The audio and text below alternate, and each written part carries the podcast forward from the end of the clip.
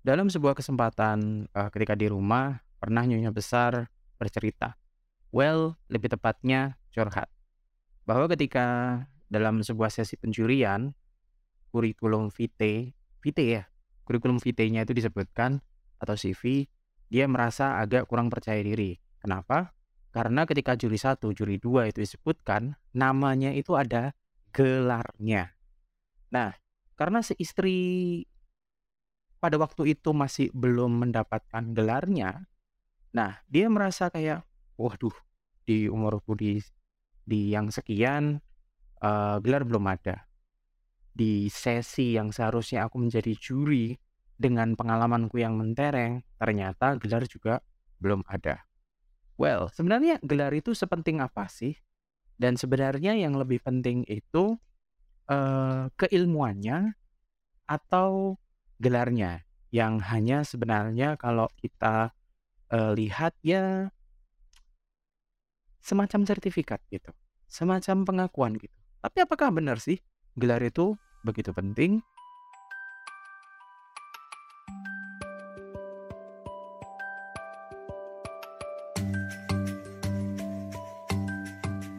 From Jember, Java, Indonesia, my name is Arif and welcome to Podcastan. Yo, welcome back to Podcastan dan hari ini adalah PPT guys.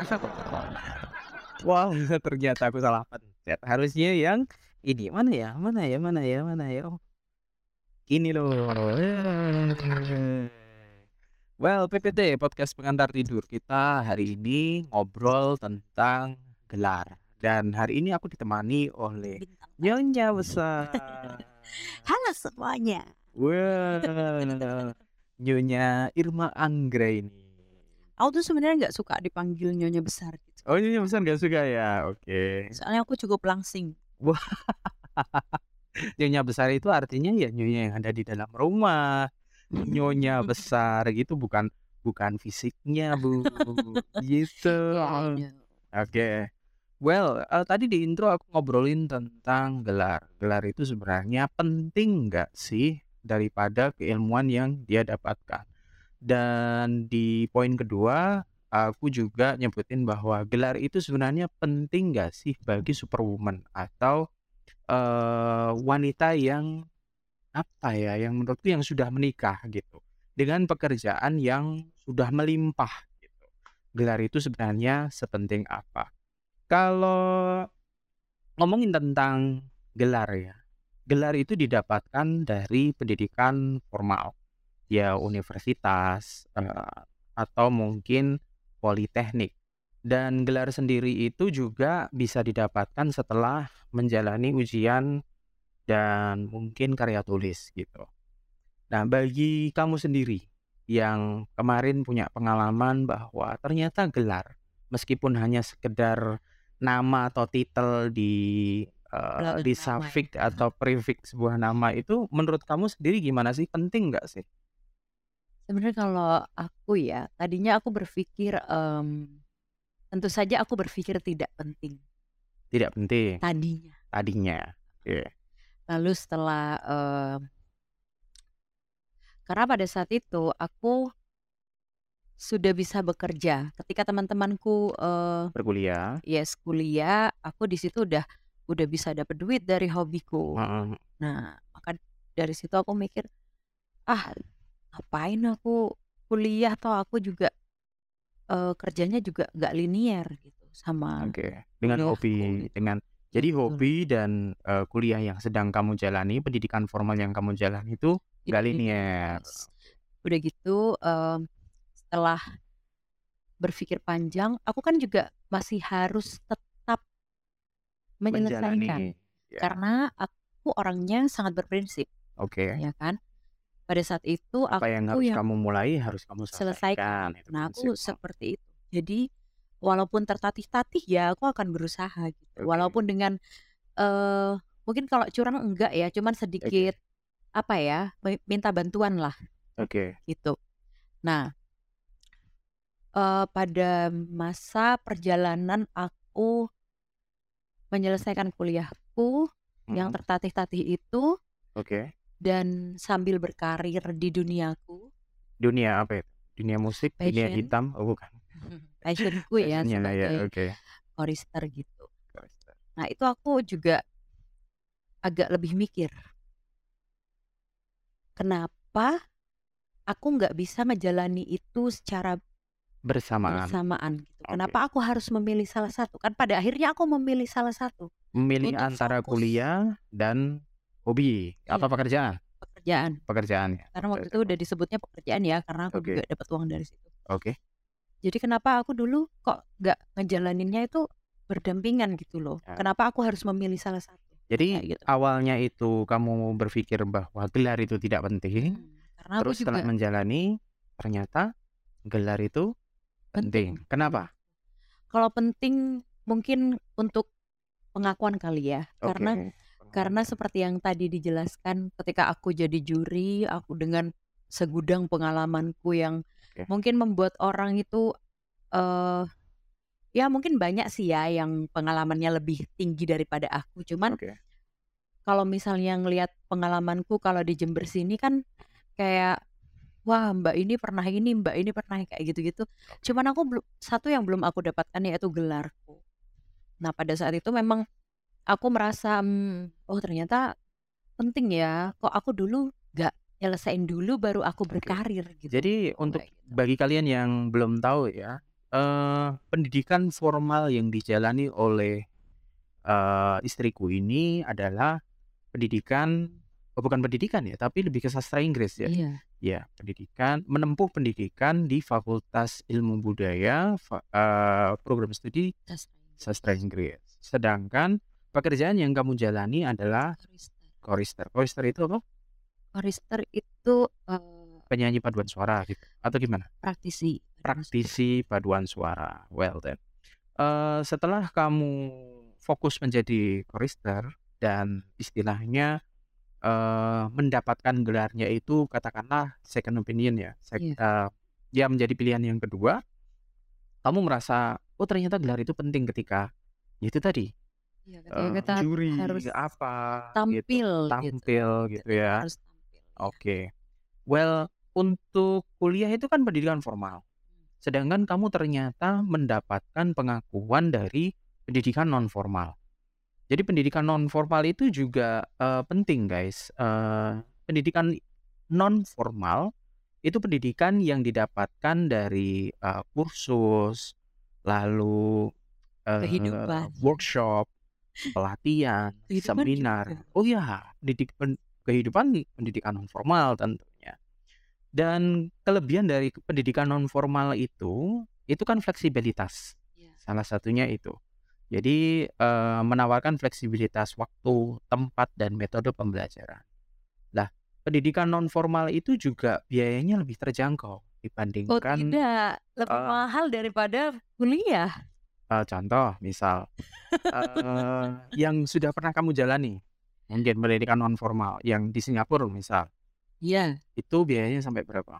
Kalau sama biaya kuliah ya lebih mahal itulah. Tapi kan kuliah 4 tahun. selama empat tahun ya lebih mahal itu. Masih Ya, I mean ketika pendidikan non formal itu berapa kamu kamu taksir berapa? ya aku nggak bisa ngerit ya. Maksudnya Mm-mm. I eh, mean yang kamu bayar ketika ketika kamu Singapura. Oke, perjalanan lah. PP berapa?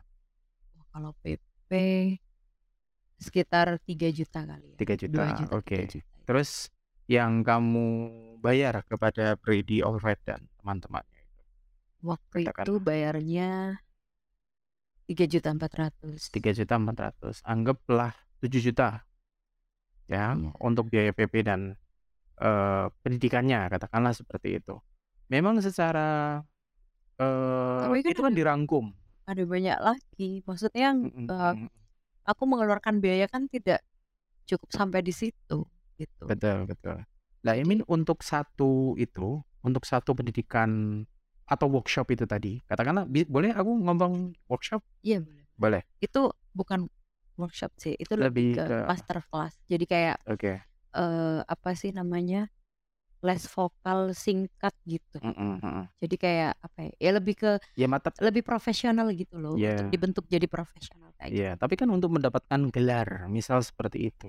Kamu kan pasti jangkanya lebih panjang. Panjang. Dan biayanya tentu lebih mahal dong. Mahal. Lebih mahal non formal dong Oh iya, non formal kan. Nah, itu yang aku maksud. Jadi biayanya lebih terjangkau. Peningkatan keterampilanmu juga menurutku lebih praktis, lebih praktikal. Iya. Kalau pendidikan formal kan tentu theoretical dan Iya. sebagainya, lebih banyak yang tertulis ujian, tertulis harus ada eh, istilahnya apa ya? eh, karya tulis. Ya kan betul kan? Boleh kan? Aku bilang kayak gitu. Nah, bagi bagi kamu sendiri yang sudah sekarang menjadi ibu rumah tangga plus juga korister. Eh gelar yang didapatkan oleh pendidikan formal dan eh, katakanlah pengakuan atau sertifikat hanya sekedar sertifikat di pendidikan non formal. Menurutmu lebih penting mana? Formal gelar Kalau atau non formal? non formal sih ya. kalau sekarang, ah, Karena sendiri tidak merasakan eh, maksudnya dengan memiliki gelar itu aku sendiri hmm, tidak merasakan kayak wow, aku jadi lalu tiba-tiba jadi keren, lalu hmm. tiba-tiba jadi apa gitu superwoman. Enggak. Meskipun tadinya kamu merasa bahwa wah, aku kayaknya butuh gelar. Iya, tapi ternyata setelah mendapatkan itu semua, ya aku tetap gini-gini aja gitu. Iya, karena kamu sudah dapat. Coba kalau belum. Oh iya sih, Nah, si excited kan gitu. gitu. Kamu kan Harus, harusnya gitu. Iya, atau kamu ketika kalau kamu belum dapat itu kan kalau kamu ketemu kan tetap merasa aku kok nggak kelar-kelar, Iya, iya jadi kan? paling enggak ada yang apa ya, ada sebuah kelegaan. Kelegaan. Iya betul. Jadi lebih kepada lega kan gitu Iya, kan, sudah kan menyelesaikan dan kelar sebagainya. gitu. Hmm.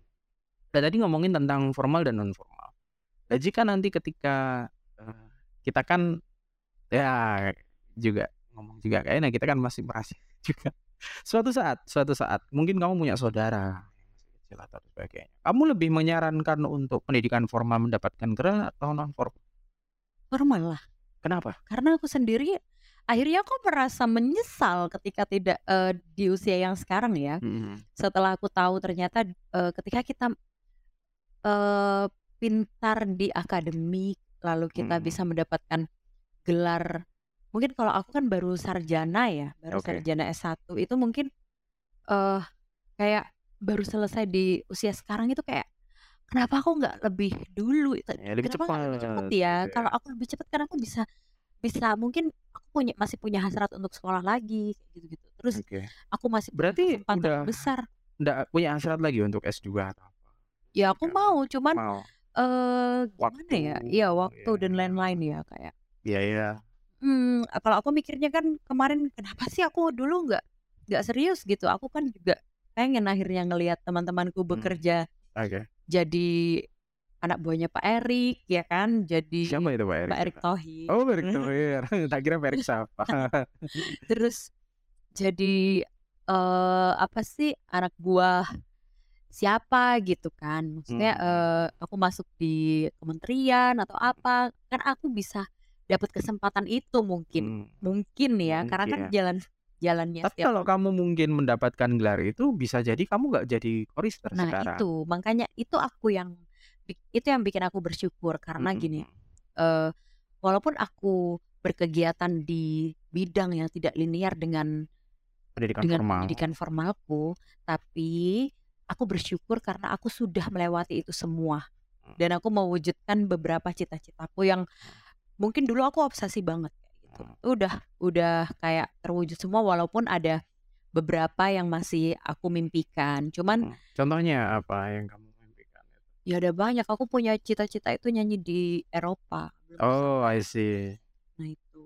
Dan buat kalian yang nggak tahu ya, meskipun eh, istriku ini eh, bisa dibilang lama ya untuk menyelesaikan pendidikan Lama. formalnya. Aku pernah off Tapi berapa tahun juga. Ya, tapi kan kamu malah justru sudah pernah ke Singapura, ke Thailand, kan ya, ke Iya. Korea. Aku yang bahkan menyelesaikan pendidikan formalku secara tepat waktu pun belum pernah malah ke sana. Karena gini, Hmm. karena pada saat aku memutuskan untuk kuliah dulu, Oke, oke. itu aku punya goals. Dan Hmm, goalsku pada saat itu, itu mungkin ini yang salah. Oke. Goalsku pada saat itu bukan menjadi sarjana, tapi aku Hmm, menjadi pres- menjadi berprestasi di luar negeri hmm, dengan jalur apa pun dengan jalur apa? pada saat itu. Jadi makanya waktu pada saat ada pengumuman eh, audisi gitu. Mhm. Itu aku lang karena aku percaya diri dengan kemampuan bernyanyiku ya. Jadi Mhm. kayak, "Ah, ya udah coba aja lah," gitu. Ya Jadi aku meninggalkan coba. kuliah hanya demi audisi gitu? Atau gimana? Iya sering, Sering kan ya? iya iya. Kayak gitu, cuman Heeh. ya udah itu bener-bener yang kayak aku mempertaruhkan pertemananku, Mhm. itu bener-bener aku yang seperti itu pada saat kalau itu. boleh cerita, sebenarnya kesenangan atau passion-mu di bidang menyanyi ini sebenarnya mulai dari SMA atau malah justru Dari ketika kecil. oh dari kecil. Kenapa nggak ngambil kuliah musik mungkin atau seni Oh, gitu? dulu Heeh. aku sebenarnya maunya, eee, kuliah itu di ISI Jogja. Oke, berarti kamu sudah punya pandangan ya? iya, itu udah kayak, wah aku udah gitu, udah, ah aku harus kuliah di sini nih, gitu. Mhm. Tapi karena, eee, orang tuaku itu kan orang tua zaman lampau ya, Lampau? pemikirannya sangat lampau. Zaman Jadi Majapahit apa? iya. Jadi mereka itu masih masih kayak belum bisa berpikiran terbuka gitu loh. Jadi Oke. Eee, mereka masih gini, "Aku punya anak, anakku harus sukses." Nah, sukses ukuran sukses untuk orang tua zaman Zaman lampau Majapahit? itu kan anaknya kerja di kantor, jadi Oke, PNS, PNS, udah iya. kayak gitu-gitu. Pada saat aku eee, disuruh daftar kuliah pada saat itu aku bilang sama orang tuaku, "Aku mau kuliah." Tapi pada saat itu aku memang agak bimbang. Antara mau kuliah di sekolah negeri biasa gitu atau di sekolah se seni.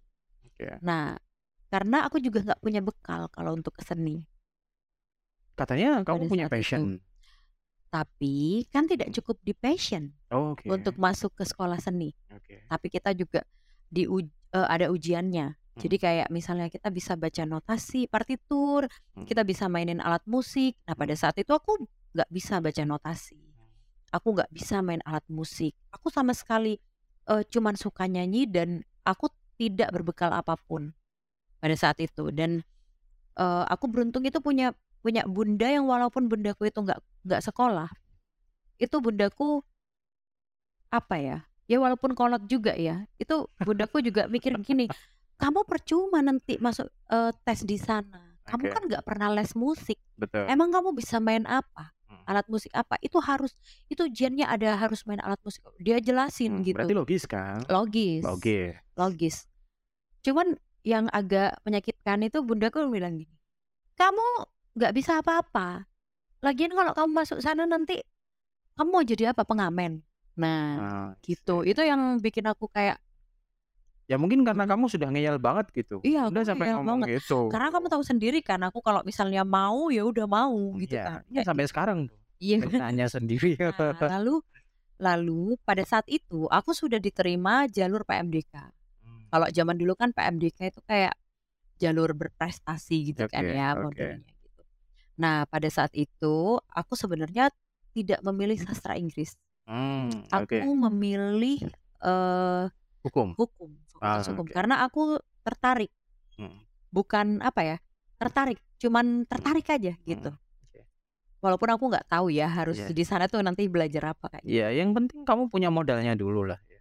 Apa? Ngeyel. Ngeyel, oke. Oh iya ya. Harusnya aku dulu masuk Iya. fakultas hukum tuh. Ngeyel. Nah, pada saat itu ternyata, eee, aku nggak dapet fakultas Mhm. hukum. Jadi pilihan kalau nggak salah ya, aku kalau nggak salah ini yang ngurus pendaftaran semuanya bukan aku. Jadi semua yang nulis formulir, yang apa, semuanya itu guruku. Oke. Karena BK ya, Iya, BK. counseling waktu itu. Karena aku juga nggak niat kan mau pergi. Terus akhirnya, eee, kayak uang pendaftaran apa itu udah aku serahin ke iniku. Terus Mhm. ditelepon sama BK itu kan, "Ini Irma kok nggak daftar-daftar katanya mau ikut PMDK," gitu-gitu. Ibuku yang ditelepon. Wah, aku dimarah-marahin lah ya. "Kamu nggak daftar," akhirnya aku ke sekolah, terus ya akhirnya sekolah yang daftarin. Ternyata di aku nggak tahu itu ada di pilihan berapa, ada di pilihan berapa sas eee, sastra Inggris waktu itu, tapi ternyata itu yang lolos. Sastra Inggrisnya Iya. ya. Karena memang kalau di sekolah dulu aku tuh terkenal, terkenal Mmm. pinter bahasa Inggris. Cuman kan Oh. cuman kan, eee, nggak pinter sama aja ya. ya nggak Eh, cukup iya gitu kan? ya. Maksudnya untuk masuk ke Heeh. fakultas Ya sama seperti yang diisi itu tadi. Heeh. Modal nyanyi aja bisa Nggak cukup Heeh, gitu. bener. Akhirnya dan sebagainya. akhirnya aku em, pada semester pertama itu aku masuk akhirnya aku ya udahlah mau nggak mau lah ya bundaku kayak gitu aku akhirnya ya udahlah ya udahlah daripada aku dipaksa kuliah waktu aku dipaksa kuliah kedokteran di Wijaya Kusuma Oke. di Surabaya cuman aku Fakultas apa itu? kedokteran Kedokteran. Oh. Aku nggak mau karena aku mikir Ya jangan ini lah. aja nggak niat apalagi Nggak. pada saat itu kan Nggak ada namanya dokternya Yalan nggak ada. iya kan Dimi- diminta duit lumayan besar pada saat itu 150 juta Hmm. jadi aku mikir waduh ini duitnya omku bisa bisa habis cuma-cuma ini aku gitu ya udahlah sastra Inggris saja waktu itu cuman bayar 5 juta apa kalau nggak salah Hmm, Oke. terus udah gitu ya udahlah aku menjalani Mm, jalani semester satu itu aku masih aman-aman aja aku dapat beasiswa pada saat itu satu semester kalau nggak salah 5 juta Oh, gede dong. gede aku bisa beli macam-macam itu di Iya. Foya- Kan tujuh ratus lima puluh ribu per semester. 500 kalau Oh lima ratus. Iya. nah semester 2 itu aku nasakom Apa itu nasakom? IP-nya satu koma Apa itu nasakom? Nah, nah apa? Ada singkatan? satu koma Oh. Nasakom itu satu koma. Iya, iya. Kok, kok Yes. bisa langsung jatuh seperti itu? karena aku ngerasa nggak nyaman Karena nggak nyamannya karena lingkungan, karena pertama karena lingkungan pelajaran, kedua karena teman, karena aku atau merasa ekonomi, insecure ya. sama eh, kemampuan bahasa Inggris teman-temanku akhirnya aku ah aku kayak nggak betah nih gitu kayak gitu Oke oke oke. Terus akhirnya aku paduan suara itu jadi pelarian. jadi pelarian cuman Oke. awalnya aku nggak aku paduan suara itu 2010 Ya, Oke, satu tahun ya. Iya kan Oh. menjalani satu semester, tahun semester dua kamu terus baru masuk ke semester tiga. 2010. Heeh. Ya, masuk semester tiga. Baru dikenalkan dengan paduan suara. sebenarnya enggak dari 2009 maksudnya yang Mm-mm. fokus sama Yang paduan fokus suara itu dengan paduan 2010 suara. Nah, Oh, ketika kamu mendapatkan eh, istilahnya apa ya? Berkah. Boleh aku bilang berkah dari paduan suara. Dan pada akhirnya kamu seperti merasa ke distract dengan masa kuliahmu. Kamu merasa kecewa nggak saat ini ya? Hmm. Kamu merasa terdistract. Wah, aku harusnya lulus nih, mendapatkan gelar nih. Atau memang iya loh. ya alhamdulillah. sekarang penuh penyesalan tapi juga penuh syukur Ya oke. karena Kamu bisa mendapatkan keduanya meskipun dengan waktu yang Iya, agak ya, lama agak lama. gitu ya. Oke. Lah bagi kamu sendiri sebenarnya idealnya idealnya bagi sekarang ya, sekarang ya kalau yang kemarin ya otomatis kamu mendapat anu lah, kamu akan memilih pekerjaanmu lah. Lah sekarang idealnya kamu harus menyelesaikan kuliahmu dulu, menjalani keduanya atau ya udah passionmu apa, gelar belakangan. idealnya kalau Sekarang ya, yang sekarang ya, Sekarang. idealmu yang sekarang ya. ideal Misal kamu punya saudara atau Ya, nanti harus- anakmu yang sekarang aku harus sukses di pendidikan formalku dulu fokus. baru di karir Oh gitu ya. tapi kalau aku punya anak Mm-mm. ya aku tetap akan menghargai keputusan anakku cuman Oke. aku akan terus mengarahkan Hmm. karena kamu tahu sendiri kan ya kalau aku berkemauan itu ya ya, tapi ya aku gitu aku akan menghargai keputusan anakku cuman Hmm. aku akan mengarahkan dia aku nggak akan membiarkan dia seperti aku I see. Oke. Gitu. Ya ya ya. Well, ngobrolin tentang gelar memang nggak jauh eh, nggak jauh-jauh dari ke- pencapaian ya. Pencapaian. Misal ketika kamu SD eh, sudah kelas 7 mau masuk SMP mana? Ketika sudah masuk SMP nanti udah lulus kamu mau SMA Gimana? mana? Sekolah di mana? Ketika SMA sudah lulus, ketika kamu nggak kuliah aja, udah menjadi pertanyaan tuh, kok nggak kuliah? Kan gitu, Iya iya. ya kan? Kalau sudah kuliah, Kok nggak kok nggak lulus lulus? Ya kan? udah lulus? Udah lulus. nikah nikah? Kok gak nikah nikah? Nggak itu namanya kerja. Iya, kerja dulu baru nikah kan gitu. Iya. Setelah nikah punya anak kan gitu. Iya. Kok nggak punya anak kayak gitu? Itu namanya eh, proses yang harus kayaknya kita jalani ya di Iya Indonesia. ya. udah kayak apa ya? Memang ya memang siklusnya emang tahapannya seperti itu. Tahapan tahapan yang harus dijalani, Iya, yang dihadapi ya oleh orang-orang Indonesia, Mbak, karena tidak semua orang di negara eh seperti ini gitu Iya, menurutku. Di Indonesia memang seperti ini.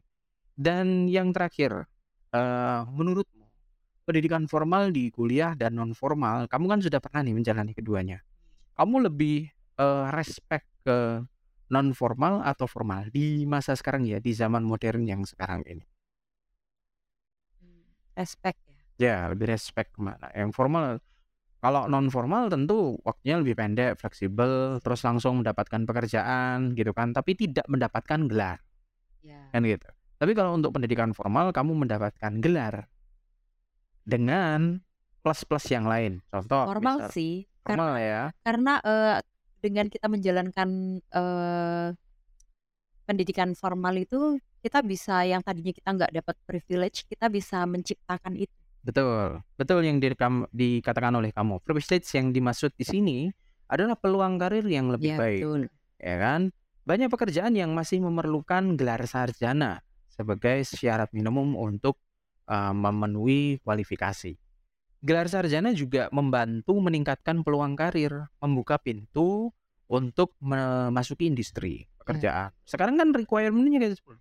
S1 S1 kan Pengalaman bekerja. Nah, pengalaman bekerja itu mungkin non formal ya, ketika kamu Oh, iya iya. ketika kuliah, kamu magang di mana gitu.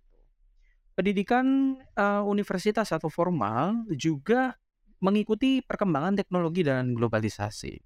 Di era modern, teknologi dan globalisasi yang semakin berkembang, bahkan di 2023 ini, kecerdasan buatan atau AI, artificial intelligence, itu juga semakin membabi buta gitu loh. Kalau kamu nggak kuliah, kayaknya kamu nggak bakalan ngerti tentang Nah, perkembangan betul. AI. Selain kedua tersebut, eee, kamu juga, eee, setuju dong ketika aku ngomong bahwa, eee, kuliah itu meningkatkan kemampuan berpikir kritis dan analitis. Bahkan bagi orang-orang yang mungkin tidak menyelesaikan atau belum menyelesaikan gelar sarjananya, otomatis dia sudah Punya mencoba bekal ya? iya, punya bekal untuk berpikir kritis Eh, aku juga nggak akan bisa ngajar dengan baik, Betul. mengantarkan murid-muridku ke Betul. podium juara kalau misalnya aku Betul. nggak melalui pendidikan yang mungkin ini orang bilang, "Ah, kamu telat lulusnya." Kalau aku nggak telat lulusnya mungkin aku nggak akan aku akan tidak sama sekali kan. Bener bener Kayak bener bener. Jadi bisa Well belajarnya dari situ. yang terakhir, ketika ketiganya sudah kamu dapatkan, yang terakhir adalah penghasilan. Tentu kalau kamu mendapatkan pekerjaan yang kamu dapatkan, yang kamu impikan dengan gelar sarjana atau mungkin lebih, magister, doktor dan sebagainya, penghasilannya akan bertambah. Well, hari ini memang cukup menarik ya obrolannya dan hampir 30 menit loh. Iya. Nggak kerasa ya? Ya aku ngerasanya kurang sih, aku biasanya kan kayak males gitu kan Heeh. diajakin konten. Iya benar. Well, jadi untuk yang terakhir kesimpulan, Superwoman butuh gelar atau enggak?